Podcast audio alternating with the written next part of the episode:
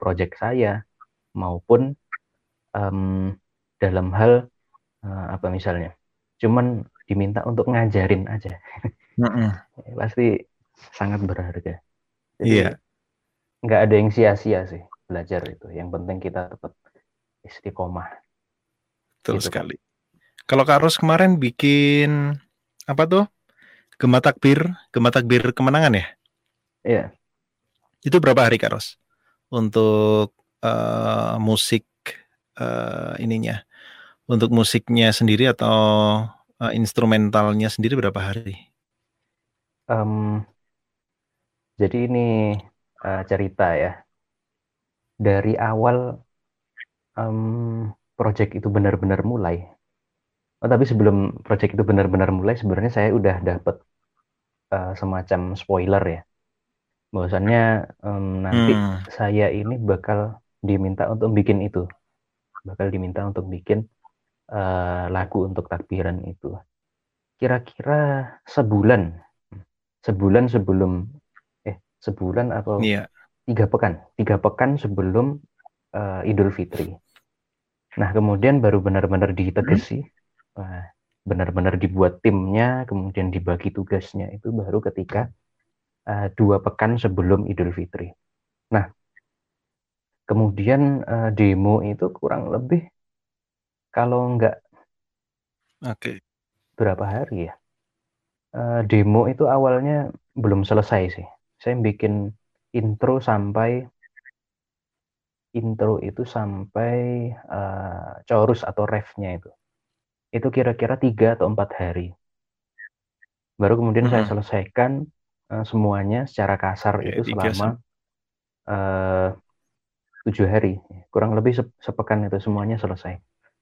Tapi masih kasar ya. Masih belum uh, misalnya belum mengatur-ngatur okay. ini kayaknya bagian instrumen ini di apa di apa ini apakah uh, perlu ditukar partnya?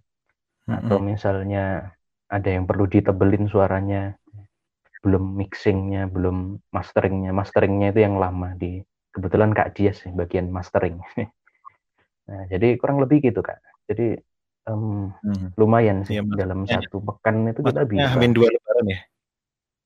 Gimana kak? Gimana? Maksudnya masuk ke saya Hamin dua lebaran itu. Masuknya bener banget. File-file itu semua harus saya mastering Hamin dua. Bener. Dan ternyata bisa loh, dan ternyata bisa benar. Jadi kalau kita mau fokus, jadi um, hari apa itu? Kalau nggak salah hari Kamis hari Kamis malam ya Kak Ros ngirim saya file. Begitu saya tahu filenya sudah masuk, hari Kamis itu semua kerjaan saya selesaikan semuanya. Artinya uh, sebagian besar kerjaan yang harus saya kerjakan hari Jumat itu saya habiskan di hari Kamis malam. Jadi sampai sampai menjelang sahur, bahkan sampai setelah sahur uh, setelah sahur masih saya kerjakan eh, hal-hal uh, yang harus iya harus diselesaikan hari Jumat. Soalnya Uh, ya karena kita tahu ya, istilahnya kita yang bisa ngukur diri kita sendiri kan ya. Artinya kita tahu, oh kira-kira nyelesain musik ini butuh waktu sekian jam gitu. Dan benar, hari Jumat itu semua uh, mixing itu udah selesai. Kemudian hari Sabtu itu ya saya sambil kasih uh, inilah uh, istilahnya apa ya sambil ngerjakan sesuatu yang lain gitu. Artinya sedang uh, kerjaan-kerjaan yang lain itu saya selesaikan uh, lagunya. Bukan lagunya ya kalau lagu udah Jumat selesai ya kak ya? Video klip ya hari Sabtu itu. Nah iya bener. Wah kita lupa ya ada uh -huh. video klipnya juga tuh. Iya nah, video klipnya baru selesai hari Sabtu itu pun uh, karena saya nah ini dia uh, karena ini ya teman-teman juga kawan-kawan juga hati-hati, nggak boleh menggampangkan, nggak boleh ngentengin gitu. Uh, saya merasa untuk bikin video klip itu nggak terlalu berat, enteng lah menurut saya karena disupport dengan internet, uh, apa jaringan internet yang kencang. Uh, bagi saya nggak ada masalah gitu kan, cari footage-nya, uh, terus ambil gambar sendiri gitu kan apalagi di sama dari Kak Ros dari Kak Nabil juga dikirimin uh, apa itu uh, video klip uh, bukan video klip apa bahan untuk bikin video klip kan ya. Itu akhirnya saya ngentengin ah kecil yang begini mah satu jam dua jam selesai gitu kan. Dan benar untuk untuk ketika saya mengerjakan dua jam selesai, benar. Pengerjaan dua jam itu sudah sambil download download dan lain sebagainya. Uh, masuk ke rendering, rendering emang lama ya. Rendering itu butuh waktu. Itu video klipnya berapa menit kemarin? 6, 4 menit, 4 menitan lah. Itu saya butuh iya. waktu yeah. rendering satu jam setengah. Dan di situlah letak uh, kebodohan saya gitu jadi file-file video yang uh, mau saya render itu masih dalam bentuk RAR, kemudian saya enggak eh, saya ekstrak, itulah salahnya saya. Jadi dari RAR itu langsung saya, saya masukkan ke dalam uh, software ke Filmora. Apalagi pakai Filmora, enteng banget maksudnya gampang banget gitu. Langsung saya masukkan ke situ. Nah, ternyata RAR ini kan berarti dia sistemnya dia nge-save dulu ke temporary folder kan. Itu yang nggak saya perhitungkan. Dalam waktu dua jam, temporary folder itu settingannya dibersihkan. Artinya, ketika di render ada file-file file-file yang hilang. Ah. Di situ misnya gitu. Kemudian saya cek lagi mana file-file yang hilang dan itu kan ada adegan-adegan yang cuma muncul tiga detik, lima detik gitu kan. Kalau di barnya kan nggak seberapa terlihat itu. Nah, saya hanya menemukan uh, di awal saya hanya menemukan uh, karena saya tonton videonya ya MP4 setelah jadi MP4 itu saya tonton waduh ini ada ada scene yang hilang gitu kan. Yang saya tonton satu gitu langsung saya cari lagi saya ekstrak saya masukkan. Ternyata scene yang hilang itu ada tujuh bagian. Jadi waktu saya benerin udah udah saya saya uh, masukkan lagi ke dalam uh, Filmora, udah dibenerin, langsung saya render tanpa saya ngecek uh, scene-scene yang lain ada yang hilang atau enggak. Ternyata saya butuh waktu ngerender sampai tiga kali ngerender untuk uh, ya kesalahan-kesalahan miss-miss yang hilang itu. Karena kebiasaan kalau misalkan Kak Dian bikin video itu kan mungkin cuma satu menit, tiga menit begitu kan nggak terlalu makan waktu render yang lama jadi file di temporarinya itu masih ada dan masih bisa dirender. Nah ini ternyata nggak ada gitu, karena rendernya satu jam setengah. Walhasil subuh baru kelar ya kak ya. subuh hari Ahad baru kelar ya nggak apa-apa lah pengalaman. Uh, dan di sini uh, mungkin ya pelajaran buat kita semua pentingnya fokus itu sebenarnya di situ. Jadi kemarin ada yang uh, kepengen tuh di kelas challenge, kak saya kepengen nulis juga, kepengen fotografi juga. Habis gitu ada yang kepengen nulis juga, eh sorry, kepengen voice over sambil bikin videonya, boleh nggak gitu?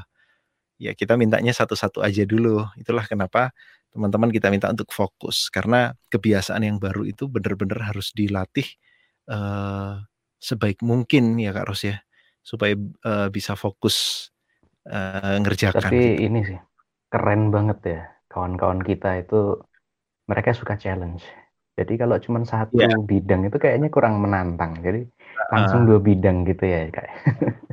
Mereka mereka mereka belum merasakan kalau udah di kelas challenge sesungguhnya kayak apa nanti. Ini kan masih seleksi. Oh gitu. Iya kan? Begitu nanti udah uh, udah lolos dari seleksi selama tujuh hari ini mulai dari hari Senin kemarin Senin Selasa Rebu sekarang Kemis. Sekarang Kemis ya hari hari keempat berarti.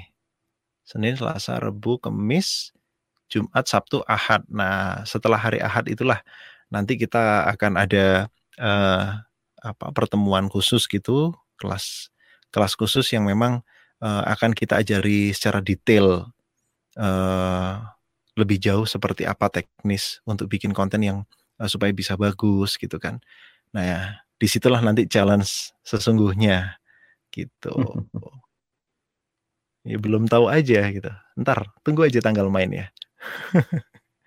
itu kalau udah di kelas challenge sendiri udah di kelas challenge itu bisa nulis sendiri bisa voice over sendiri bisa video sendiri jadi tiga hal dilakukan uh, sendirian dan itu kualitasnya benar-benar harus uh, bagus gitu sebenarnya saya ada satu konten sih ada satu video waktu kemarin uh, eh, PC saya rusak ini kan uh, saya bikin konten pakai handphone. Jadi ada satu konten yang belum saya publish karena di konten tersebut akan saya sertakan tutorialnya gitu. Jadi supaya bisa uh, soalnya kemarin ada yang ngerasa gimana yang ngerasa nggak enak gitu. Kak, saya uh, apa mau ikut challenge tapi uh, PC saya lagi rusak, ya sama lah ya. Kemudian hmm. laptop saya lagi di servis dua bulan. Saya cuma punya handphone aja gimana? Oh bisa, pakai aja handphonenya untuk bikin konten. Itu. Oke, kita jawab pertanyaan ya. Oke. Oke, pertanyaan pertama. Ini ini nanti uh, videonya juga akan saya buat. Jadi bukan wajah kita yang nongol nih nanti. Yang nongol cuma suara kita sambil ada tuh uh, dua kakak-kakak imut itu yang ada di video. Oh, gitu. Eh sorry, yang ada di gambar. Oh, saya ngerti. Itu uh, kenapa Kak Ros malam hari ini pakai kemeja merah karena avatarnya pakai baju merah juga. Ya, nggak janjian loh sebenarnya. Saya pakai kemeja merah ini soalnya uh, kebetulan Malang ini nggak tahu ya beberapa hari terakhir itu lagi dingin banget.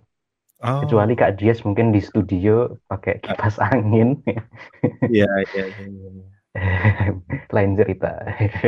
Iya, betul, betul. Oke deh kirain janjian. Ya, ini pertanyaan pertama. Kelak saat corona udah musnah, kulminasi bakal ngadain talk show atau kajian terbuka nggak? Nah, gimana Kak Ros? Kita udah pernah bikin Wah, kajian terbuka. Kajian terbuka. Kalau saya mikirnya kayak kayak ini deh, karena kayak apa namanya? Kayak ujian skripsi. Kalau ujian terbuka, oh, iya. kajian terbuka. Ya kalau aktivitas kita ini memang ya online ya.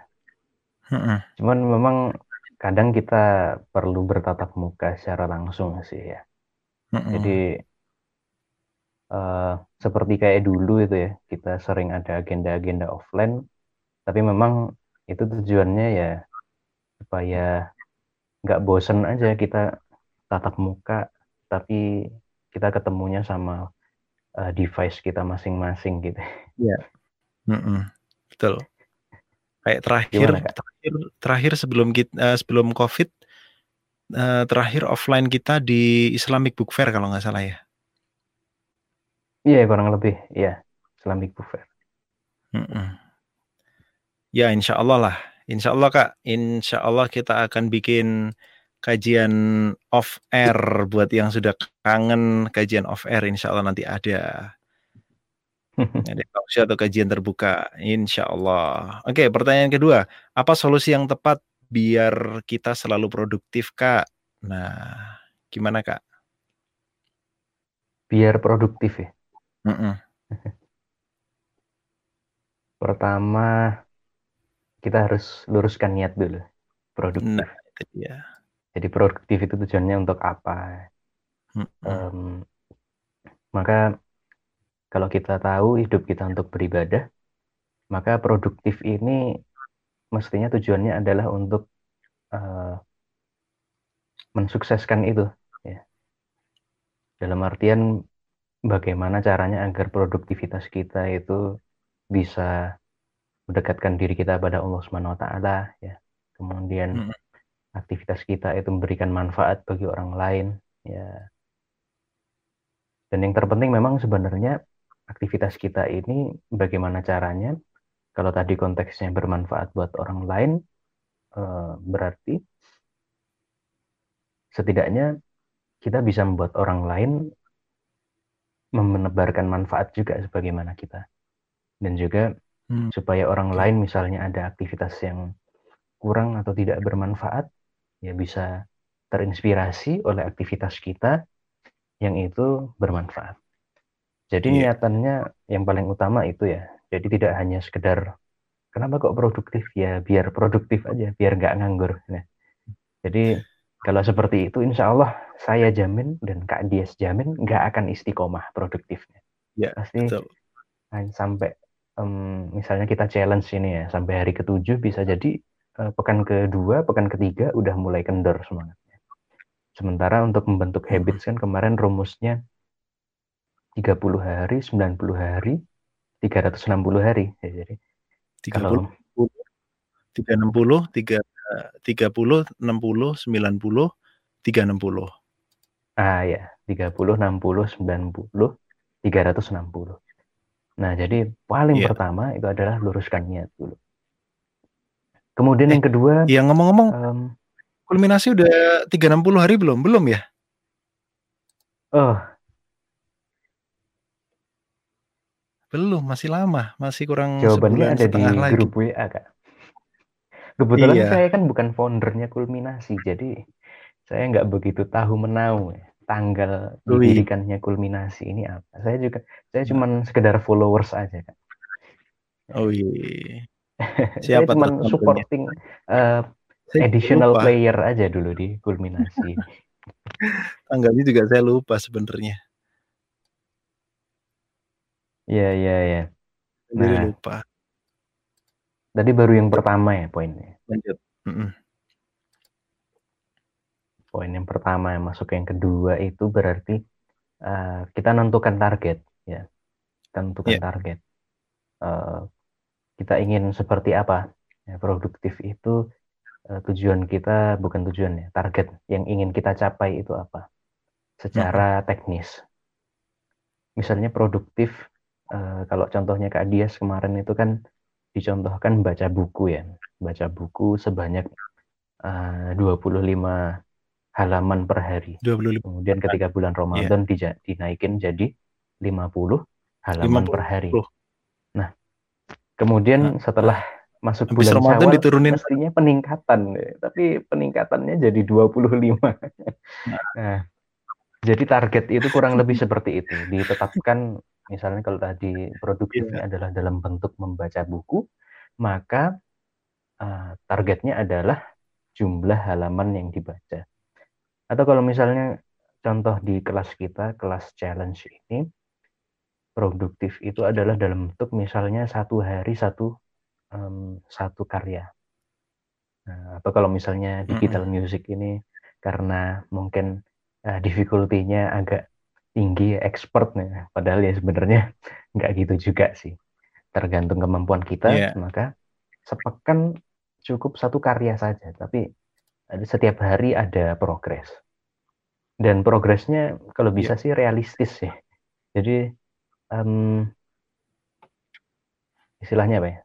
Kalau misalnya ada tujuh hari, maka 100% eh, hari ketujuh hasil progresnya adalah 100%, maka setiap hari itu harus ada belasan persen lah setidaknya progres dari proyek kita.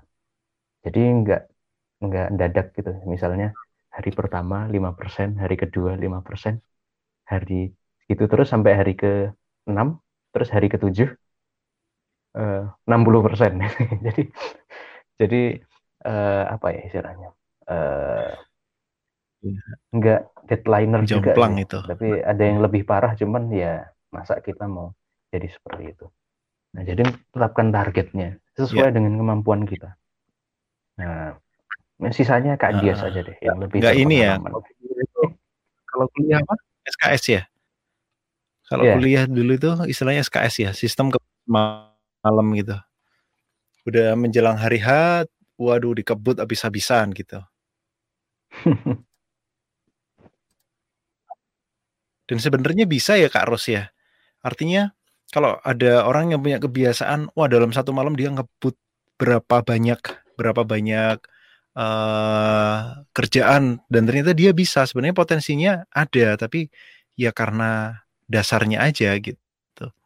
Kalau saya sih ya sama sih dua hal tadi yang pertama ya eh, why-nya itu apa gitu. Kenapa kok kita harus produktif? Kenapa kita harus menghasilkan sesuatu yang eh, baik gitu kan? Dan eh sebenarnya sering kali ini juga kita pernah bahas di eh, podcast kita juga di live kita juga bahwasanya kalau kita belajar, kita lagi hijrah, kita lagi kepengen menjadi muslim yang baik begitu, jangan sekedar belajar aja karena tugas kita di dalam Islam ini juga bukan hanya belajar aja gitu kan. Ya memang bener apa, apa itu namanya? Uh, menuntut ilmu itu tolab uh, tolabul ilmi faridatun ala kuli muslimin gitu. Jadi menuntut ilmu itu memang wajib gitu.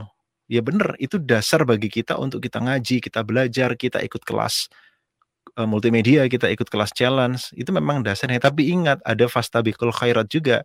Ada apalagi uh, ud'u ila sabili rabbika bil hikmah, apalagi banyaklah pokoknya ayat-ayat yang kita diminta untuk menyeru uh, apa di jalan Allah. Kemudian ada uh, apa itu? Wa man ahsanu qawla mimman da'a ilallah wa amila salihah gitu kan. Jadi kita berkata baik juga beramal soleh artinya selain kita belajar ilmu, selain kita mendapatkan ilmu, kita juga harus uh, punya apa istilahnya outcome ya, outcome Eh, output ya? Iya, yeah, output. Apa sih Kak Ros namanya? Jadi kalau baca output output ya, kita belajar itu inputnya, outputnya kita menghasilkan sesuatu. Nah kita juga harus harus begitu. Nah kalau yang kedua uh, setelah uh, kita apa namanya menjalankan aktivitas, kemudian ketemu uh, problem, ya kan, maka kita harus cek dulu ini yang salah di alasan saya untuk produktif atau karena saya males aja gitu. Misalnya males itu ya uh, misalnya aktivitas paginya gimana habis habis subuh tidur lagi enggak. Nah, biasanya kalau habis subuh mhm. tidur itu bangun kan nggak enak tuh. Dan mengurangi produktivitas. Ya kan, mengurangi uh, mengurangi produktivitas banget. Nah, uh, itu letaknya di mana kita harus koreksi setiap hari. Nah, cara paling gampang sih kita bikin mind mapping ya. Mind mapping, terus chunking down, uh, detailing kerjaan kita apa. Kita bikin sesuatu yang uh, bisa kita breakdown. Habis itu kita kerjakan setiap hari breakdown itu. Jadi uh, untuk meraih satu tujuan itu kan kita harus pretelin satu-satu. Ibaratnya ada sapi itu nggak mungkin bisa langsung kita makan. Harus dipotong-potong dulu di eh, sorry disembelih dulu ya kan? Potong-potong dikulitin dicuci dimasak kasih bumbu baru dimakan.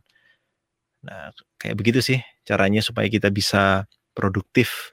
Jadi kalau ibarat eh, dalam waktu sehari-hari itu tugas yang harus kita lakukan atau aktivitas yang harus kita lakukan itu banyak banget. Apa pun itu itu menanti kita untuk uh, melakukan gitu kan baik itu produktif maupun nggak produktif bahkan tidur sekalipun itu uh, menanti untuk kita kerjakan gitu. Maka kita harus punya uh, time management yang baik uh, kalau kita mau produktif setiap hari. Gitu. Itu sih kak. Sip.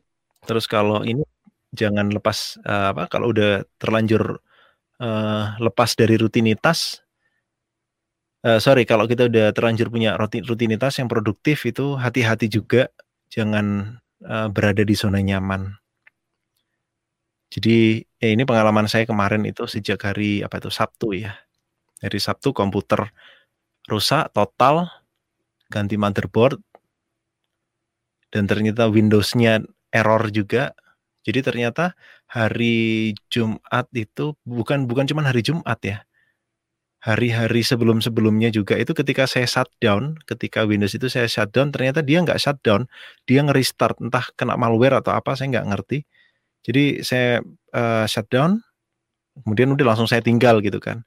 Saya shutdown, saya tinggal, saya shutdown, saya tinggal. Jadi mungkin tiga, empat atau lima hari sebelumnya komputer ini nyala terus. Jadi di perintah shutdown, dia nge-restart. Nah setelah nge-restart nyala gitu kan, uh, ntar Eh, tiga empat jam saya balik lagi masuk ke studio lagi saya kira mati. Ternyata dia cuma ngeslip jadi nyala gitu. Akhirnya komputernya rusak entah uh, gimana udah udah nggak bisa diperbaiki akhirnya ganti motherboard alhamdulillah sekarang udah normal. Di masa hari Sabtu sampai hari apa kemarin hari Rabu ya hari Selasa Rabu ya sekitar sekitar sampai Selasa malam lah Selasa malam itu komputernya baru diantar ke rumah itu uh, gimana rasanya galau gitu, kayak ada yang hilang dalam, uh, hidup saya, separuh jiwaku pergi gitu. Itu komputernya galau galau galau sampai mati. Iya, Sehingga sampai harus mati. diganti dengan spesies yang lebih baru. Iya. Saya nggak ngerti kalau saya itu digalauin komputer sampai sampai dianya mati gara-gara galau sama saya itu. Nah, akhirnya saya siapkan handphone. Ya sebenarnya di handphone itu bisa kita bikin konten, cuman karena udah terlalu nyaman pegang mouse, mana kameranya ini? Terlalu nyaman pegang mouse aja jadi pegang handphone itu kayak kayak nggak nyaman gitu. Tapi ya tetap gimana pun juga kita harus tetap produktif. Bahkan beberapa klien, dua ada dua klien yang uh, kemarin harus saya layani project apa namanya uh, voice over itu rekamannya saya pakai handphone. Rekamannya saya pakaiin handphone, editingnya saya pakai wave wavepad editor, wavepad atau wavepad editor sih di handphone itu ada aplikasi editing uh, audio juga gitu. Ya nggak nyaman aja, tapi gimana pun juga kita harus tetap produktif karena uh, saya punya alasan kuat kenapa saya harus produktif. Nah itu yang harus dimunculin. Terus jangan malas. Gimana caranya jangan malas? Cari teman-teman, cari lingkungan yang bisa mendukung kita gitu. Kalau udah sama Kak Ros ini kan bisa berjam-jam kita nih bikin konten Wah. ngobrol kayak begini. Kita Iya kan? podcast kita setiap terlalu mau enggak mengakhiri setiap mau mengakhiri percakapan itu kita bingung. Heeh. Ini gimana ya cara mengakhiri percakapan kita ya? Biasanya kalau udah terlalu lama itu kita bingung. Eh, apakah ini saat yang pas untuk mengucapkan salam ataukah harus ditambah Iya. beberapa kalimat lagi baru Iya. kita salam? Biasanya Heeh. kan kayak gitu. Iya betul. Apalagi kalau kita lagi bikin podcast. Oh iya, rekaman ini kita masukin podcast juga ya. Kayaknya keren ini. Boleh, boleh, boleh Nah, banget tuh. kita kan udah lama nggak podcast. Itu eh, banyak yang komen tuh eh, dan DM juga kan. Eh, mana nih episode barunya? Ya udah, ini aja kita jadiin podcast episode podcast Q&A gitu. Siap. Heeh. kita paling lama podcast berapa lama kak? Paling Dua jam. lama kayaknya dua jam deh. Dua jam ya. Di episode Lentera Jiwa waktu itu Ya, bahas episode seputar terakhir ya. ya episode terakhir kita bahas tentang mitos dan fakta seputar khilafah itu. Oke, masuk ke pertanyaan selanjutnya. Eh, pertanyaan ketiga ini adalah Kak, ada rencana ngundang buat ngisi kajian online dan sharing-sharing eh, seputar voice over dan video editing. Boleh Kak? Ya, boleh silahkan. Eh, digital Boleh music banget. masukin dong.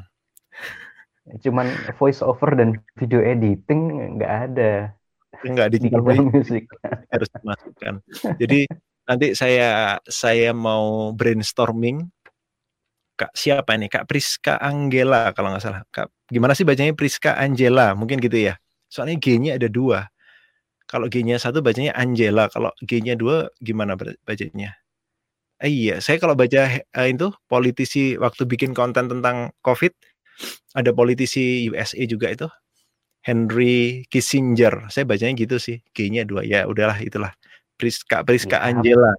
Nah, itu kalau mau bikin eh apa tuh namanya? Sharing-sharing online. Nah, sekalian aja digital music dimasukkan karena digital music itu penting. Kenapa penting?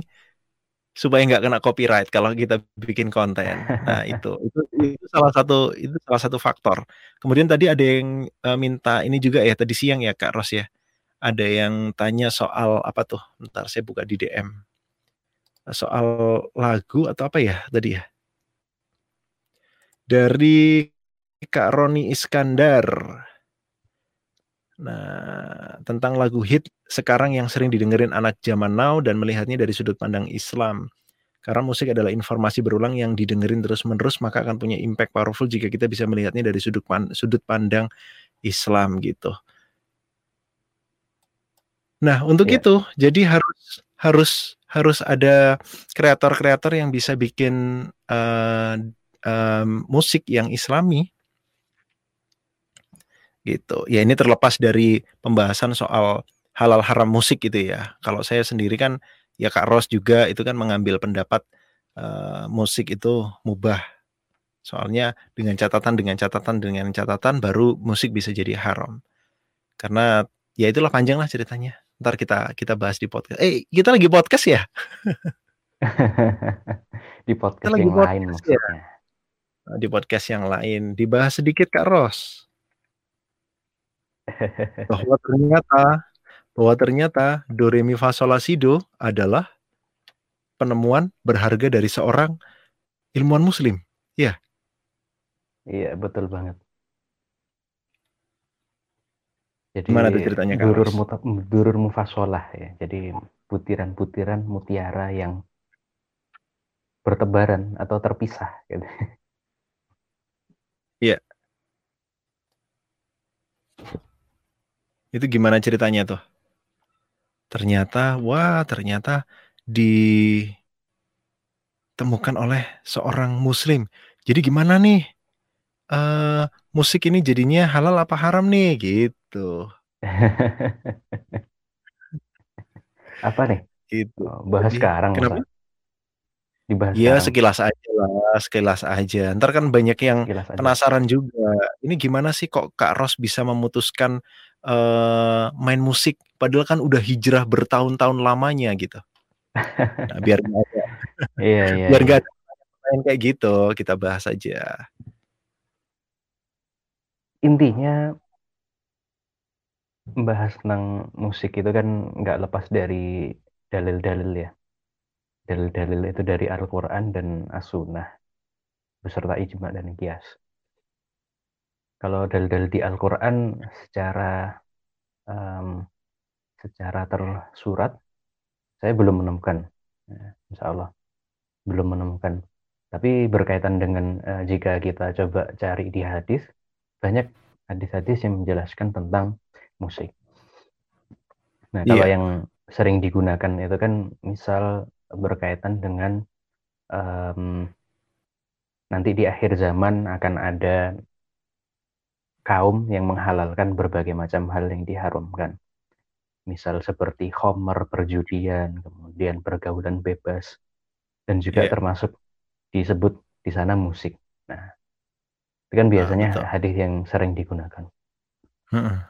Tapi ketika kita berusaha untuk uh, menghukumi suatu perbuatan atau aktivitas, maka kita tidak bisa um, ketika kita menemukan, uh, ketika kita membuat sebuah keputusan, ya, ini hukumnya apa? Nah, kita harus melihat segala macam hal, segala macam dalil, segala macam fakta yang berkaitan dengan aktivitas tersebut. Nah, Betul. jadi ketika kita menemukan ada hadis yang uh, tadi hal-hal ya, yang diharamkan kemudian dihalalkan di akhir zaman, uh, kita nggak boleh hanya berhenti sampai di situ saja. Kita cari hadis-hadis yang lain, fakta-fakta yang lain yang berkaitan dengan musik. Sampai akhirnya yep. kita sudah mengumpulkan itu semua. Nah, kemudian ketika kita coba cari, ternyata ada hadis-hadis yang di sana menjelaskan bagaimana sikap Rasul ketika ada sebuah perayaan yang diselenggarakan oleh Aisyah radhiyallahu anha dan di sana uh, dimainkan alat musik. Nah, ya ini nanti pembahasan tentang musik, nada, lagu itu ya nanti kita bahas yang lebih detail lah. Tapi intinya ketika uh, Aisyah radhiyallahu anha ini menyelenggarakan sebuah uh, acara, ternyata di sana dimainkan musik, yaitu berupa uh, tabuhan rebana. Dan kemudian uh, salah satu sahabat, saya lupa ya, antara Abu Bakar radhiyallahu anhu atau Umar. Nah, yang intinya kemudian mengingatkan ya, berkaitan dengan musik ini, uh, bahwasannya musik ini adalah um, budaya ya, budaya dari orang-orang orang-orang kafir ya. Nah kemudian Rasulullah ini um, mengingatkan ya, apa istilahnya? Bukan mengingatkan ya, sekedar um, menyampaikan kepada uh, sahabat Rasul ini bahwasannya uh, pada intinya Rasulullah itu membiarkan, membiarkan mereka tetap melanjutkan uh, permainan musik tersebut di satu sisi Rasulullah membiarkan itu, tapi di sisi lain Rasulullah ya tidak fokus juga untuk mendengarkan musik tersebut. Nah, Sehingga ketika kita kumpulkan semua dalil, semua fakta yang berkaitan dengan musik ini, um, ya istilahnya apa ya? Kalau kita lihat tadi di uh, pertama saya sampaikan ada hadis yang berkaitan dengan um, dihalalkannya hal-hal yang haram. Yeah. Nah, di sisi lain ketika ketemu dengan hadis yang lain berkaitan dengan perayaan uh, yang diselenggarakan oleh Aisyah radhiyallahu anha itu, mm -hmm. kalau kita lihat ya seolah-olah yang satu mengharamkan, yang satu menghalalkan. Yep. Nah, kita nggak bisa mengambil salah satu. Nah, ada salah satu kaidah dalam usul fikih itu menyebutkan bahwasannya ketika ada uh, sekian banyak dalil yang istilahnya apa ya menjelaskan hal yang berbeda, mengambil kesimpulan yang berbeda ya kita nggak boleh meninggalkan salah satu di antara keduanya. Kita harus mengambil semuanya. Yep. Nah, sehingga diambil kesimpulan bahwasannya uh, tidak diharamkan tapi ya tidak diwajib atau sunahkan ya. Jadi ya. sampai pada tataran mubah. Nah, ketika posisinya mubah, maka kita lihat faktanya. Uh, kemudian musik ini digunakan untuk apa? Nah, musik apakah digunakan untuk um, mensukseskan orang melakukan maksiat? Maka nanti terjerumusnya masuk ke dalam hadis yang pertama tadi bahwasannya okay. adanya musik ini adalah sepaket dengan aktivitas-aktivitas maksiat yang lain. Hmm. Baik itu kholwat, ikhtilat, kemudian menyanyikan waktu, kemudian sambil minum khomer ya, berjudi ya, naudzubillahin dalik ya. Jangan sampai kita uh, berkarya sehingga menyebabkan orang-orang yang uh, menikmati atau istilahnya apa ya? Orang-orang yang menyaksikan karya kita justru akan terjerumus ke dalam kemaksiatan. Ya, nah, betul sekali. Jadi jangan sampai seperti itu. Ketika kita berkarya, ya, jadi tidak hanya musik sih sebetulnya. Ketika kita membuat video, ketika kita mengambil gambar, kita menulis, membaca buku bahkan, jangan sampai kita menyanyiakan waktu atau melalaikan kewajiban kita yang lain.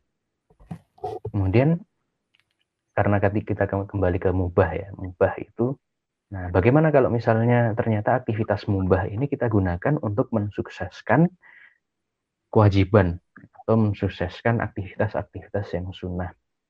Sehingga um, kembali ke salah satu kaidah usul fikih. Jadi ini ya kebetulan ini ada pendapat yang saya ambil. Jadi malah yatimul wajibu ila fihi uh, wajib. Jadi ketika kita tahu bahwasannya jika ada satu aktivitas yang itu adalah uh, sebuah aktivitas ketika dia tidak dilakukan, maka kewajiban itu tidak dapat terpenuhi, maka menjadi wajib. Nah, ini relatif sih sebenarnya. Apakah uh, aktivitas dakwah itu uh, wajib dilakukan dengan adanya musik? Ya. Nah, kan belum tentu sampai pada kondisi seperti itu. Tapi yang jelas uh, musik ini bisa kita gunakan untuk uh, misalnya aktivitas yang wajib, uh, aktivitas yang wajib itu adalah uh, aktivitas dakwah misalnya atau yeah. aktivitas yang lainnya uh, hmm. dalam rangka mengumumkan atau dalam rangka misalnya uh, aktivitas jual beli ya, dan lain sebagainya. Nah musik ini digunakan untuk aktivitas-aktivitas yang semacam itu. Nah jadi kalaupun nggak sampai pada tataran wajib ya saya nggak bayangkan sih kalau musik itu wajib nah, setidaknya musik ini uh, bisa masuk ke dalam kategori sunnah begitu loh uh, dalam hmm. artian uh, sebagaimana dulu itu uh, ketika Rasulullah itu datang ke Madinah ya, ketika berhijrah itu kan uh, Rasulullah juga disambut disambut oleh orang-orang yang Eh, menabuh rebana sambil men menyenandungkan syair. Nah, yang yeah. mana syair tersebut itu menjelaskan keutamaan-keutamaan fadilah dan uh, kemuliaan dari Rasulullah Shallallahu Alaihi Wasallam. Nah, ketika ini semua disampaikan ke orang-orang di sekitar, uh, bagaimana ketika orang-orang tersebut uh, menjadi merasa penasaran dengan pribadi Rasul? Bahkan tidak hanya seorang muslim saja, non-muslim menjadi penasaran dengan pribadi Rasul. Akhirnya mereka justru, uh, wah saya penasaran nih dengan Rasulullah, orang yang disebut dengan nama uh, Muhammad Rasulullah ini Muhammad Shallallahu Alaihi Wasallam ini seperti apa? Akhirnya kemudian mencari-cari tahu literatur yang berkaitan dengan itu mendatangi kajian yang berkaitan dengan uh, pembahasan kehidupan sehari-hari Rasul sehingga sampai akhirnya masuk ke dalam Islam. Nah Allah alam siapa yang tahu? Nah maka bisa jadi uh, musik ini adalah salah satu wasilah untuk uh, agar orang-orang itu uh, yang belum sadar menjadi sadar akan uh, kewajiban, ya kemuliaan, keagungan Islam dan ajarannya, dan kemudian yang sadar semakin kuat akan um, kesempurnaan dan kemuliaan ajaran Islam. Nah itu kak singkat nggak tahu ini tadi saya jelasin ini berapa lama. Mantap itu yang paling singkat. Nah, kalau nggak gitu kan nggak keluar nih penjelasannya. Mas. Wallahu alam Kak. Iya, oke terima kasih Kak Ros atas penjelasannya. Nah, itu dia. Uh, sekali lagi untuk Kak Priska Angela. Nah, kalau mau bikin uh, acara sharing-sharing, masukin juga tuh digital musiknya supaya Kak Ros nanti juga bisa menyampaikan pendapat ini. Gitu. Dan ya ada sejarah juga Uh, mungkin kalau uh, para musisi pasti kenal dengan istilah namanya Guido's Hand ya. Guido Arezzo, Guido Arezzo. Nah, itu dia bacanya. Uh, orang Italia. Uh, yang katanya dia mengklaim apa tuh Kak? Uh, menemukan uh, solmisasi yang pertama, not, notasi notasi do re mi fa sol la si do yang pertama kali yang menemukan adalah uh, Guido Arezzo. Dia dia mengklaimnya mm-hmm. seperti itu. Padahal ternyata sejak abad ke-9 itu awal abad ke-9 malah itu sudah ditemukan oleh uh, ilmuwan-ilmuwan muslim, ada Yunus Al-Khatib, ada siapa lagi tuh? Uh, Al-Khalili dan lain sebagainya. Al-Khalil, sorry. Dan lain sebagainya. Banyak yang sudah sudah sudah menemukan ke apa uh, ilmuwan muslim ya. Dan ini juga nggak bisa dipungkiri bahwasanya uh, syair uh, atau syair yang kemudian istilah uh, kontemporernya jadi dengan apa populer dengan sebutan musik ini adalah satu karya yang uh, besar juga yang lahir dari peradaban Islam jadi Ya, jangan asal kalau ngomong gitu. Ya, ngegas ya. Iya, yang penting ya, jangan suka. ngegas. Sih. Jangan mm -mm. ngegas. Nah, ujung-ujungnya uh, bagaimana persepsi orang uh, menilai wah ini kurang dewasa. Uh, mm -mm. Beliau ini kurang dewasa dalam menyikapi perbedaan. Sebenarnya yeah. silahkan kan. Ketika yeah. misalnya mengambil Betul. pendapat yang memubahkan atau mengharamkan, ya mm -mm. itu tidak menjadi masalah kemudian. Yang terpenting itu dewasa dalam menyikapi perbedaan. Karena iya. tiap-tiap yeah. orang ketika mengambil pendapat, ya tentu saja mereka memiliki alasan dan kita mm -hmm. tidak bisa mengabaikan begitu saja. Mm -hmm, betul. Karena gitu, memang dalam fikih itu kan ada hukum yang itu memang nggak bisa diubah-ubah. Kemudian ada yang namanya sikap hukum. Ya di mana para ulama itu bersikap terhadap hukum tertentu itu kan memang berbeda-beda. Jangankan di zaman kontemporer begini, di zaman uh, para ulama salaf juga juga uh, sering kali terjadi perbedaan dan mereka santuy-santuy wae nggak ada yang membid'ahkan, mengkafirkan, menyesat-nyesatkan gitu kan. Yang jadi masalah kan sekarang, wah ini si Ustadz A membolehkan musik, wah ini ini sesat ini, jangan ikutin kajiannya, jangan ngikutin uh, majelis ilmu ahli bid'ah. Nah, begitu. Artinya kita bicara bicara sesuai porsi lah. Artinya kalau kita bicara hukum ya ambil apa ya ya ya sampaikan hukumnya semuanya secara rinci, jangan ditutup-tutupin gitu. Tapi kalau uh, kita ngomong uh, tentang sikap hukum bukan berarti ketika musik itu mubah dalam setiap aktivitas kita musik semua kan nggak nggak gitu juga ya Kak Ros ya. Nah iya betul banget. Bahkan harus ada musiknya uh, apa namanya ngaji harus ada musiknya enggak gitu juga gitu. Jadi ya itu tadi kalau kata Kak Ros bersikap dewasa lah gitu. Jadi kalau kita uh, berbicara sesuatu ya sampaikan dalilnya secara utuh artinya jangan sepotong-sepotong. Kemudian ada argumentasi yang tepat gitu lah. Jadi enak lah kita bisa memposisikan sesuatu pada dalil yang tepat atau memposisikan dalil pada aktivitas yang tepat. Nah, kalau sekarang ini kan wah eh, sejak tanggal 2 kemarin sih, sejak hari Selasa kemarin sih, ini banyak di grup-grup WhatsApp itu berkeliaran di Instagram juga muncul ya uh, uh, sesuatu yang viral terkait dengan COVID. Jadi ada yang uh, apa namanya keluarganya meninggal karena penyakit jantung kemudian uh, si anak disogok uh, sejumlah uang oleh pihak rumah sakit untuk dimakamkan secara uh, agar orang tuanya ini dimakamkan secara uh, prosedur COVID begitu. Jadi seakan-akan uh, muncul propaganda sekarang bahwa COVID itu settingan gitu. Ada yang bayar sekian banyak orang uh, sekian juta gitu kan agar mau di, diakui bahwa dirinya sedang positif COVID gitu. Nah pertanyaannya sekarang kan kenapa kabar-kabar semacam ini muncul pada saat new normal diberlakukan gitu. Nah itu kan ada apa? Kita perlu kita perlu menelaah di situ. Jangan dikit-dikit wah ini memang COVID ini apa tuh namanya COVID ini memang benar-benar tipu daya tipu daya eh, apa namanya elit global ya. Biasanya ya. kalau nyebut istilah elit global itu kita bisa menjadi seorang yang seolah apa oh, expert banget ya nyebut iya. elit, elit global. Uh. Padahal ya cuman aktivitasnya nonton YouTube kemudian nonton nonton blog-blog yang nggak iya. jelas referensinya. Iya makanya itu udah seakan-akan elit global itu yang benar-benar mengatur dunia begitu.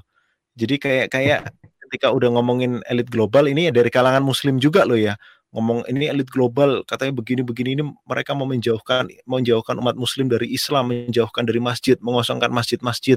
Terbukti sekarang apa tuh namanya e, ibadah haji dilarang nanti sholat id dilarang nanti apalagi tuh? Menyembelih kurban bisa jadi dilarang. Wah bisa-bisa Islam hanya tinggal nama.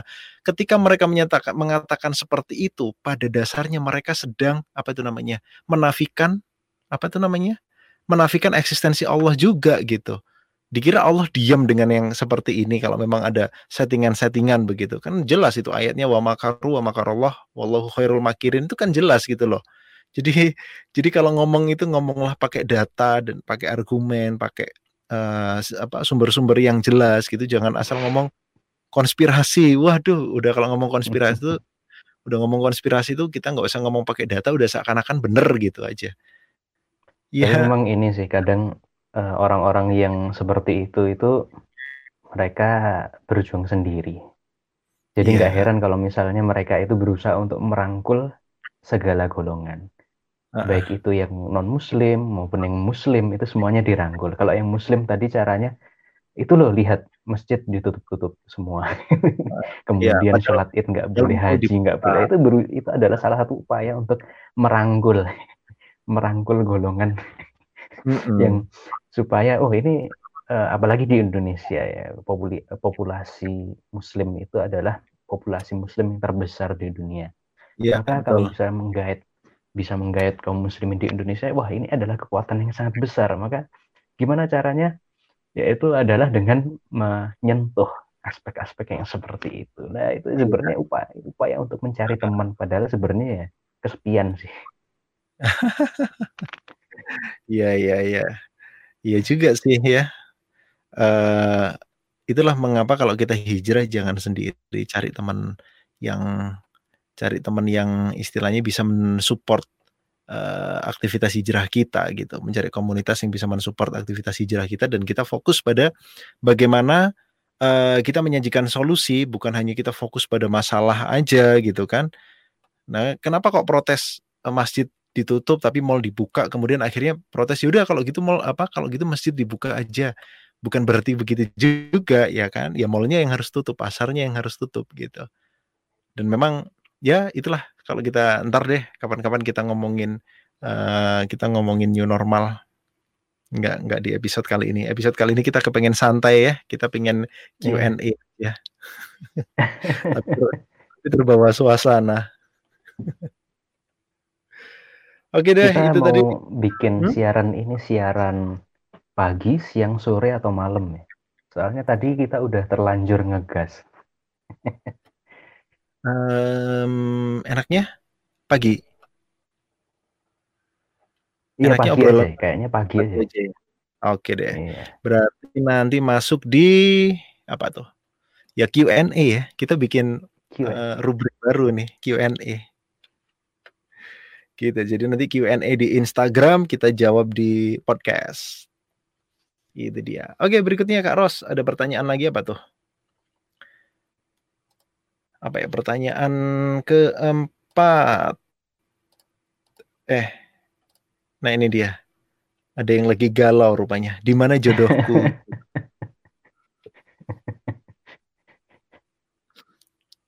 ini sampai di cowok. ini di DM. Kita di DM lagi tuh. Soalnya Mm-mm. kita bikin story-nya kita publish em, pertanyaan yang itu berupa pertanyaan lagi ya. Kita mempublish pertanyaannya dalam bentuk seperti itu nggak dikasih jawaban akhirnya di DM lagi. Mana jawabannya coy? Wok wok. kita agak ada ini ada sebuah anomali ya nggak tahu ya kita biasanya manggilnya kak tapi ternyata salah satu kawan kita ini manggilnya coy sebenarnya saya sendiri nggak paham kenapa gitu. Dia dia lagi dia lagi ya namanya galau lah. Namanya jomblo kan kesepian ya kan? Kesepian. Udah lama nggak ketemu teman-temannya. Ya ya mungkin ada sesuatu yang harus kita bantu lah. Ya di mana jodohnya? Ya mau dijawab pakai jawaban yang serius atau dijawab eh ala jawabannya Son Goku kalau Son Goku gimana? Kak itu jawabannya Jawabnya ada di ujung langit.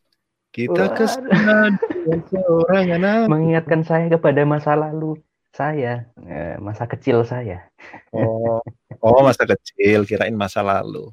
Beda. Kalau dulu kita masa ngomong masa lalu belum tentu ketika masih kecil ya masa lalu Nah, itu bisa betul. jadi sedetik Kemarin. yang lalu sebulan ya satu hari itu masa lalu gitu kan. Masa lalu itu bisa juga kalau kita lagi ngomongin rasa yang masih ada, nah itu masa lalu. Wah, rasa yang masih ada. Siapa yang rasanya masih ada? Jangan-jangan habis makan ya rasanya nggak Iya. hilang-hilang. Kalau kita makan pedas itu kan rasa yang masih ada. Kalau manis gampang hilangnya. Kalau asam asin juga gampang hilangnya. Tapi kalau udah pedas itu eh, rasanya masih akan tertinggal. Apalagi kalau rasa pedasnya itu eh, ada di mata lalu turun ke hati. Waduh. Masya Allah. Ya.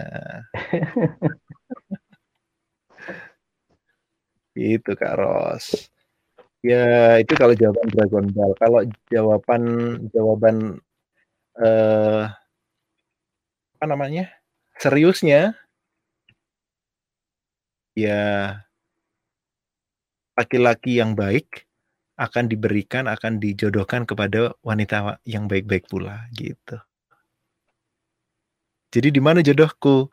Ya jodohmu adalah jodohmu ada di dalam cermin dirimu. Nah, itu jawaban saya. Wah, cermin diri. Iya. Eh, itu pernah dibahas di mana ya cermin diri itu ya? Oh, itu judul salah satu podcast kalau nggak salah.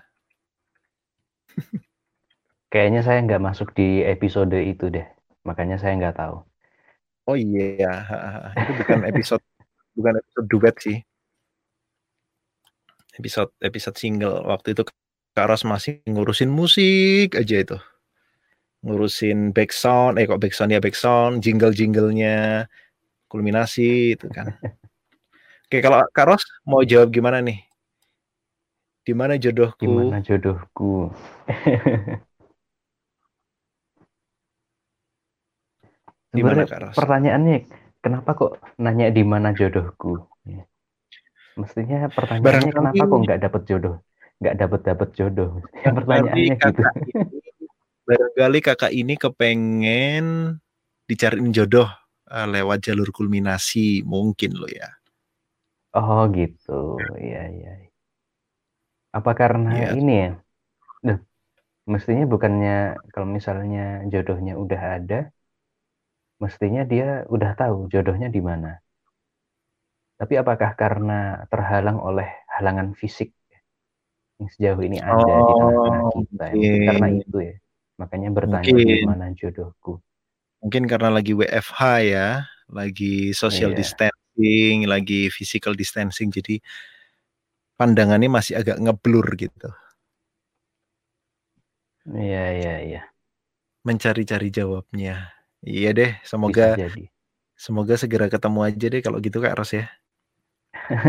Amin ya rabbal alamin. Yang, yang jelas kalau kita baik, Allah akan mempertemukan dengan uh, jodoh yang baik pula.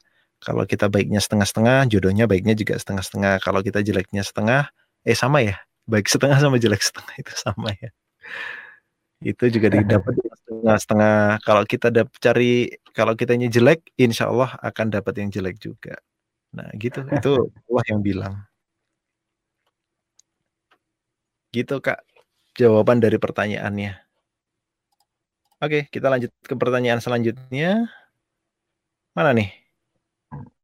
Um, apa pertanyaan selanjutnya ya? Oh, ini ada yang tanya tampan mana nih Nabi Yusuf dan Nabi Muhammad? Gitu, gantengan mana Nabi Yusuf sama Nabi Muhammad? Nah, yang jelas mereka berdua jauh lebih ganteng daripada kita berdua ya Kak Ros ya. Makanya jangan jelas, sombong. Mereka berdua Segat tidak cantik. Iya iyalah. Uh, Nabi Yusuf dan Nabi Muhammad Shallallahu Alaihi Wasallam itu adalah nabi yang ketampanannya paling tampan. Eh, gimana sih ketampanannya paling tampan? Ketampanannya paling top dah pokoknya. Ya kan, jadi uh, mereka berdua itu orang yang ganteng banget gitu. Jadi kalau zaman sekarang ada yang mengidolakan opa-opa itu kan ya belum pernah uh, banyak baca soal uh, ketampanan Nabi Muhammad dan Nabi Yusuf. Gitu. Kalau ini bukan bukan dari hadis sih uh, Artinya ini adalah adalah rangkuman dari berbagai macam hadis yang kemudian uh, disampaikan, ditulis oleh Sayyid Muhammad bin Alwi Al-Maliki di dalam uh, kitab beliau. Kitabnya judulnya Muhammad Insanul Kamil. Nah, uh, Muhammad manusia uh, yang paling sempurna gitu ya. Apa ya? Kamil itu apa? Kata lainnya sempurna ya? Eh kata lainnya yeah, kata lainnya sempurna. Sempurna ya. Uh, cocok enggak itu Kamil kalau di bahasa Indonesia sempurna itu masuk nggak? Excellent gitulah ya. Nggak sampai bukan bukan bukan sempurna yang perfect ya kalau Kamil itu. Lebih ke arah lebih ke excellent begitulah. Itu beliau mengatakan dalam kitab Muhammad Insan Muhammad Insanul Kamil ini nama kitabnya ya, jangan salah, jangan salah nama orang yang ntar penulisnya dicari Muhammad Insanul Kamil. Bukan, ini nama kitab judulnya Muhammad Insanul Kamil, penulisnya Sayyid Muhammad bin Alwi Al-Maliki. Itu beliau menulis bahwasanya e, kalau di prosentase ketampanannya Rasulullah yang diberikan oleh Allah Subhanahu wa taala itu e, mendapat porsi 50%. Jadi Nabi Muhammad itu mendapatkan di seluruh dunia ini ketampanan, kegantengan, kegagahan manusia itu kalau uh, digabungkan 50 persennya itu dimiliki oleh Nabi Muhammad Sallallahu Alaihi Wasallam. 25 persennya diberikan kepada Nabi Yusuf. Sisanya 25 persen lagi dibagikan kepada siapa? Dibagikan kepada seluruh makhluk yang ada di muka bumi ini. Jadi Jangan sombong, ya kan? Yang bakal yang bakal nolongin kita di akhirat kelak itu adalah Rasulullah, makhluk yang eh, manusia yang paling ganteng sedunia gitu. Jangan minta tolong ke opa-opa. Artinya apa? Di dunia jangan mengidolakan opa-opa, idolakan Rasulullah. Contoh beliau, teladani beliau. Jangan menteladani opa-opa yang di akhirat nggak bakal nolong kamu gitu. oh mantap jiwa tuh ya.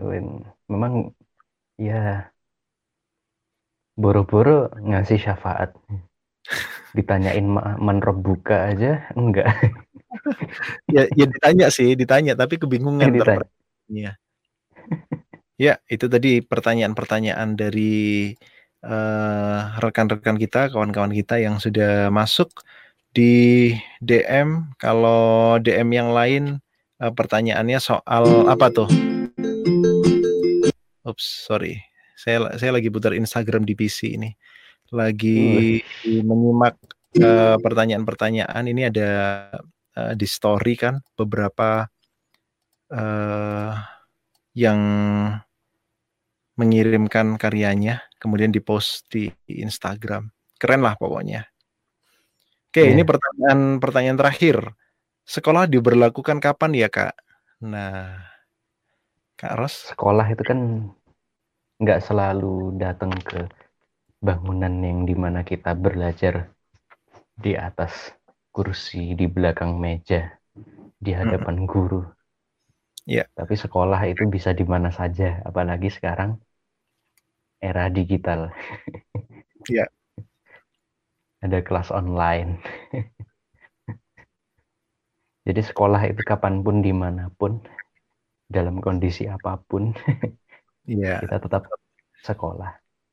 Oke, berarti jawabannya adalah sekolah dimulai kapan? Kalau sekolah itu berarti kan sama dengan belajar ya, belajar sama dengan menuntut ilmu. Gitu Kak Ros ya? Belajar nah. itu menuntut ilmu, sekolah itu kan menuntut ilmu. Berarti menuntut ilmu itu mulai dari buayan sampai ke liang lahat itu jawabannya. Berarti sekolahnya mulai dari buayan sampai di liang lahat. Itu dia. Karena memang kalau kita lihat faktanya ketika kita masuk ketika um, orang-orang yang kita lihat ya adik-adik kita yang sekolah saya tuh sering loh ini pengalaman pribadi ya uh -uh. ketika saya masih sekolah, kemudian saya datang ke sebuah training. Ya kebetulan yang yang mentraining bukan rekan-rekannya Kak Dia sih. Oh. saya datang, kemudian ya. tanya uh, pematerinya atau trainernya tanya gitu. Ya. Setiap hari uh, apakah apakah Anda punya niatan, sudah menyusun niatannya, sudah berdoa sebelum berangkat ke sekolah ya? ya, saya ini niat berangkat ke sekolah ini untuk apa gitu. Nah sering kali sering kali ketika saya berangkat itu jujur ya nggak setiap hari saya mikir oh ya Allah saya berangkat ke sekolah ini untuk menuntut ilmu untuk memberikan manfaat ya, untuk berbakti pada orang tua menunaikan kewajiban ini itu dan lain sebagainya saya nggak setiap hari benar-benar menekankan itu mencamkan itu dalam hati saya Nah, apalagi semakin eh, hari demi hari, tahun demi tahun datang generasi baru. Nah, saya agak ragu sih sebenarnya. Apakah ketika sekolah ini kemudian ada, ya kalau menurut saya sih Allah alam. Apakah ada bedanya antara sekolah sebelum ada wabah dan sekolah ketika sudah tanda kutip new normal ini? Apakah ada bedanya yeah. antara niatan sebelumnya dan sesudahnya? Nah, itu yang sebenarnya um, hal yang cukup penting ya. Sebenarnya kalau bisa setiap berangkat sekolah itu kita harus ingat gitu loh. Kita niat itu untuk apa sih sebenarnya berangkat sekolah itu? Kita belajar itu untuk apa? Karena sering kali ketika kawan-kawan kita itu berangkat sekolah, niatnya nggak jelas, akhirnya ngapain di sekolah? Di sekolah main HP, kemudian yeah seneng-seneng kalau jam ah, kosong malah justru semakin senang itu kan aneh sebenarnya apalagi kalau nah, misalnya itu dia. Niat, niatnya itu um, belajar itu kalau misalnya belajar itu untuk menunaikan kewajiban untuk memberikan manfaat untuk mendapatkan ilmu ya untuk uh, mengabdi kepada masyarakat bangsa dan negara mestinya ketika jam kosong ya nggak bakal seneng lah pasti nanti dia akan mencari uh, guru penggantinya untuk uh, atau istilahnya nggak hmm. sampai guru pengganti ya tapi menghubungi gurunya apakah ada tugas apakah ada ini itu nah biasanya orang yang seperti itu malah justru dibenci ya nah ini kan aneh berarti nah, lah so, terus niat niatan kamu untuk sekolah itu apa gitu kan emangnya sekolah itu 24/7 yeah. harus main-main harus selfie selfie main game mabar gitu ya kan sekolah itu iya. tempatnya yeah. belajar tempatnya uh -huh. main ada sendiri tempatnya Iya. foto-foto, fotografi, Heeh. ya di kelas challenge kulminasi, misalnya seperti itu. Jadi niat sekolah itu harus benar-benar dicamkan. Kalau bisa setiap hari, setiap berangkat sekolah gitu ya. Jadi kayak gitu Kak, ya kalau tanya sekolah ini, ya memang kalau misalnya Mhm. kita lama nggak sekolah itu pasti kangen ya. Saya aja udah lama nggak sekolah, apalagi Iya. Kak Dias yang udah lebih lama nggak sekolah. Dalam artian sekolah datang ke tempat, eee, men Iya. menempuh pendidikan formal ya, itu ya Heeh. banyak sekali memori ya, apalagi, mmm, pelajar di masa sekarang, yang mana mereka belum menyelesaikan pendidikan mereka, pasti ya kangen dengan suasana belajar mengajar yang ada di Mhm. sekolah. Yang terpenting itu tadi niat. Betul. Niat itu nanti akan mencerminkan seperti apa sikap dia ketika ada jam kosong, seperti apa sikap dia ketika ada tugas, ketika jam kosong. Nah gitu. Iya, terutama, eee, bagaimana sikap dia ketika ada teman yang mengingatkan guru soal tugas yang belum dikumpulkan. Nah iya bener banget tuh. Atau misalnya mengingatkan, eee, "Pak, Bu, bukannya hari ini jadwalnya ulangan ya?" Wih. Tapi, "Oh iya Itu ya." Semua mata tertuju padamu itu. Iya. Nah padahal padahal logikanya ya, logikanya nih, kita kita eee, kita sekolah itu kan bayar ya kan, kita sekolah nggak gratis loh, dan pendidikan di Indonesia ini nggak murah, mahal bayarnya. Tapi ternyata ketika kita di sekolah, ada jam kosong kata Kak Ros tadi malah senang gitu, harusnya kan kita udah bayar ada jam kosong kita protes dong. Kayak misalnya kita lagi di supermarket nih, kita bayar, eee, makanan begitu katakanlah, nah ada makanan, itu udah kita bayar Rp10.000 katakanlah, kemudian makanan itu ditahan sama kasirnya, "Terima kasih sudah berbelanja." Lah belanjaan saya mana? "Udah silakan Bapak pergi, Bapak kan udah bayar," gitu. "Udah ini waktunya jam kosong," gitu. Harusnya kan kita menuntut ya kan, tapi ternyata nggak seperti itu. Jadi jangan-jangan memang ada yang salah dengan pendidikan kita nih.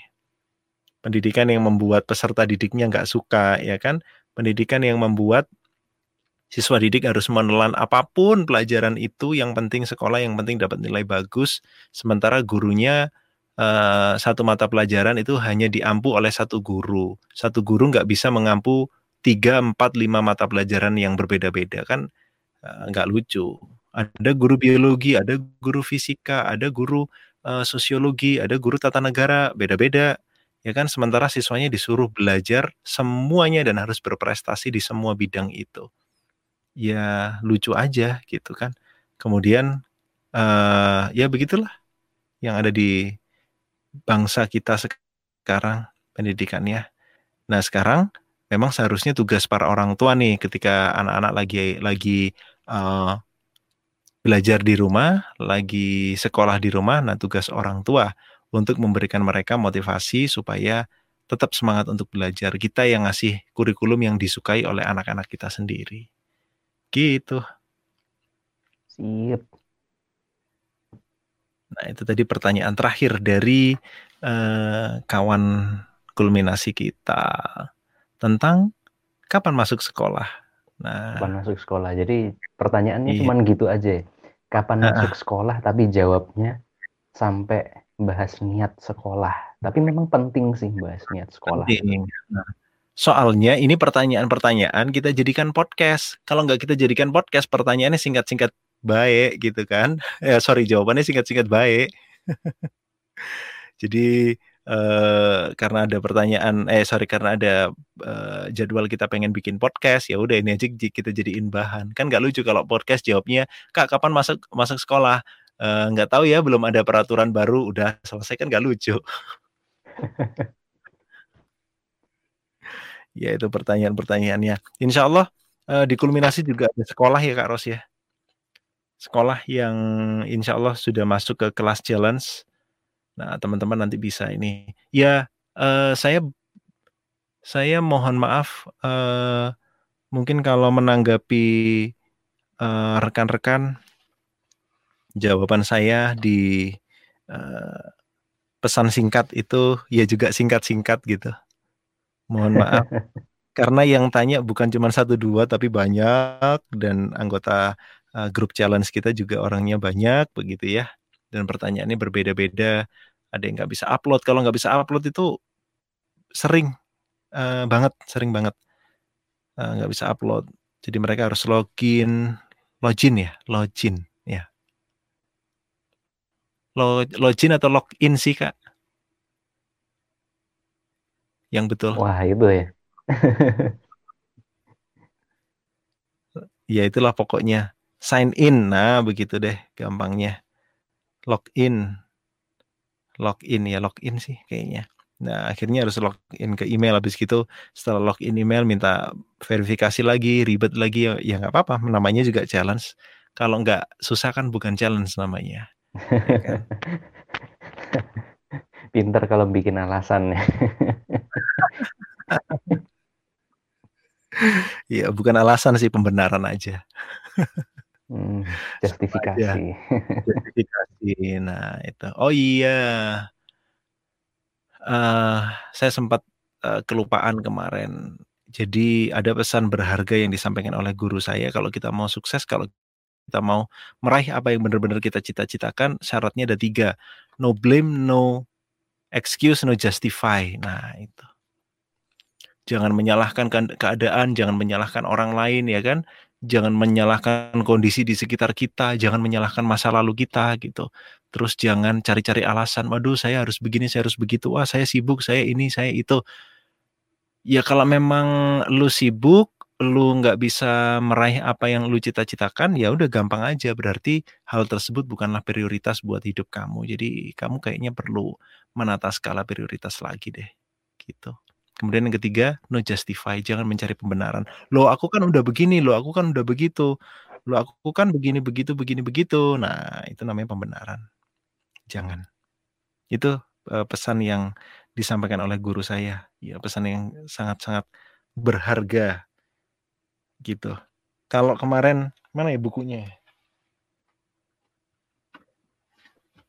Nah, kalau kemarin saya nggak punya kebiasaan baca 25 buku per hari, Nah, nggak mungkin bisa memulai untuk uh, bikin project audiobook ini. Nantikan tanggal mainnya. Oh, keren, keren, keren. Masya Allah. Cuman kalau buku yang ini, ini komik Al-Fatih 1453 ini but ini butuh beberapa orang karena karakternya banyak. Banyak banget di sini karakternya. Gitu. Jadi nggak bisa dihandle oleh uh, single factor. Di sini banyak banget um, yang jadi perannya ada yang berperan ah, nanti ada yang berperan jadi Al-Fatih, ada Zaganos, terus ada Sultan Murad, kemudian ada siapa lagi nih? Uh, banyak banyak ada yang jadi Al-Fatih kecil juga. Banyak deh pokoknya, ada yang jadi uh, raja siapa nih? Oh, banyak dah pokoknya. Banyak. Nah, ini butuh butuh support dari uh, banyak orang juga. Gitu. Insya Allah akan segera dituntaskan. Oke, Karos, ada yang mau disampaikan lagi nih sebelum kita akhiri podcast kita yang sudah um, berapa menit nih? Uh, 60 tambah 15 75 menit. Cukup aja deh. Ya. Oke. Biar Kalau pertemuan kita itu semakin ngangenin gitu. Jadi um, ya. kita kasih ya, sekupas-sekupas deh. Jangan Oke. langsung semuanya. Biar, ada bahan lagi ya untuk bikin podcast selanjutnya. Uh, kalau bahan gampang Oke. banget untuk dicari. Yang oh iya betul. Kita harus bikin gimana Niat. caranya supaya kita tetap ngangenin gitu sih. Waduh, iya iya. Ya. Siap deh Kak Ros. Baik. Kak Ros sampaikan salamnya buat Vizi. Jangan nakal-nakal ngomongnya dijaga kalau mau ngomong dipikir dulu. Dan kawan-kawan, saya ucapkan terima kasih atas perhatian dan atensinya. Udah menyampaikan pertanyaan juga. Insya Allah sudah terjawab. Kalau masih ada yang bingung lagi, termasuk lagi mencari jodohnya, ya bisalah kita bahas bareng-bareng di podcast. Akhirnya saya ucapkan terima kasih dan mohon maaf atas segala khilaf. Saya Ahmad Adiasta dan rekan saya saya Muhammad Ali Mudin Rashid. Mengucapkan terima kasih. Idina Saratul Mustaqim. Satu, dua, tiga. Wassalamualaikum warahmatullahi wabarakatuh. Warahmatullahi wabarakatuh.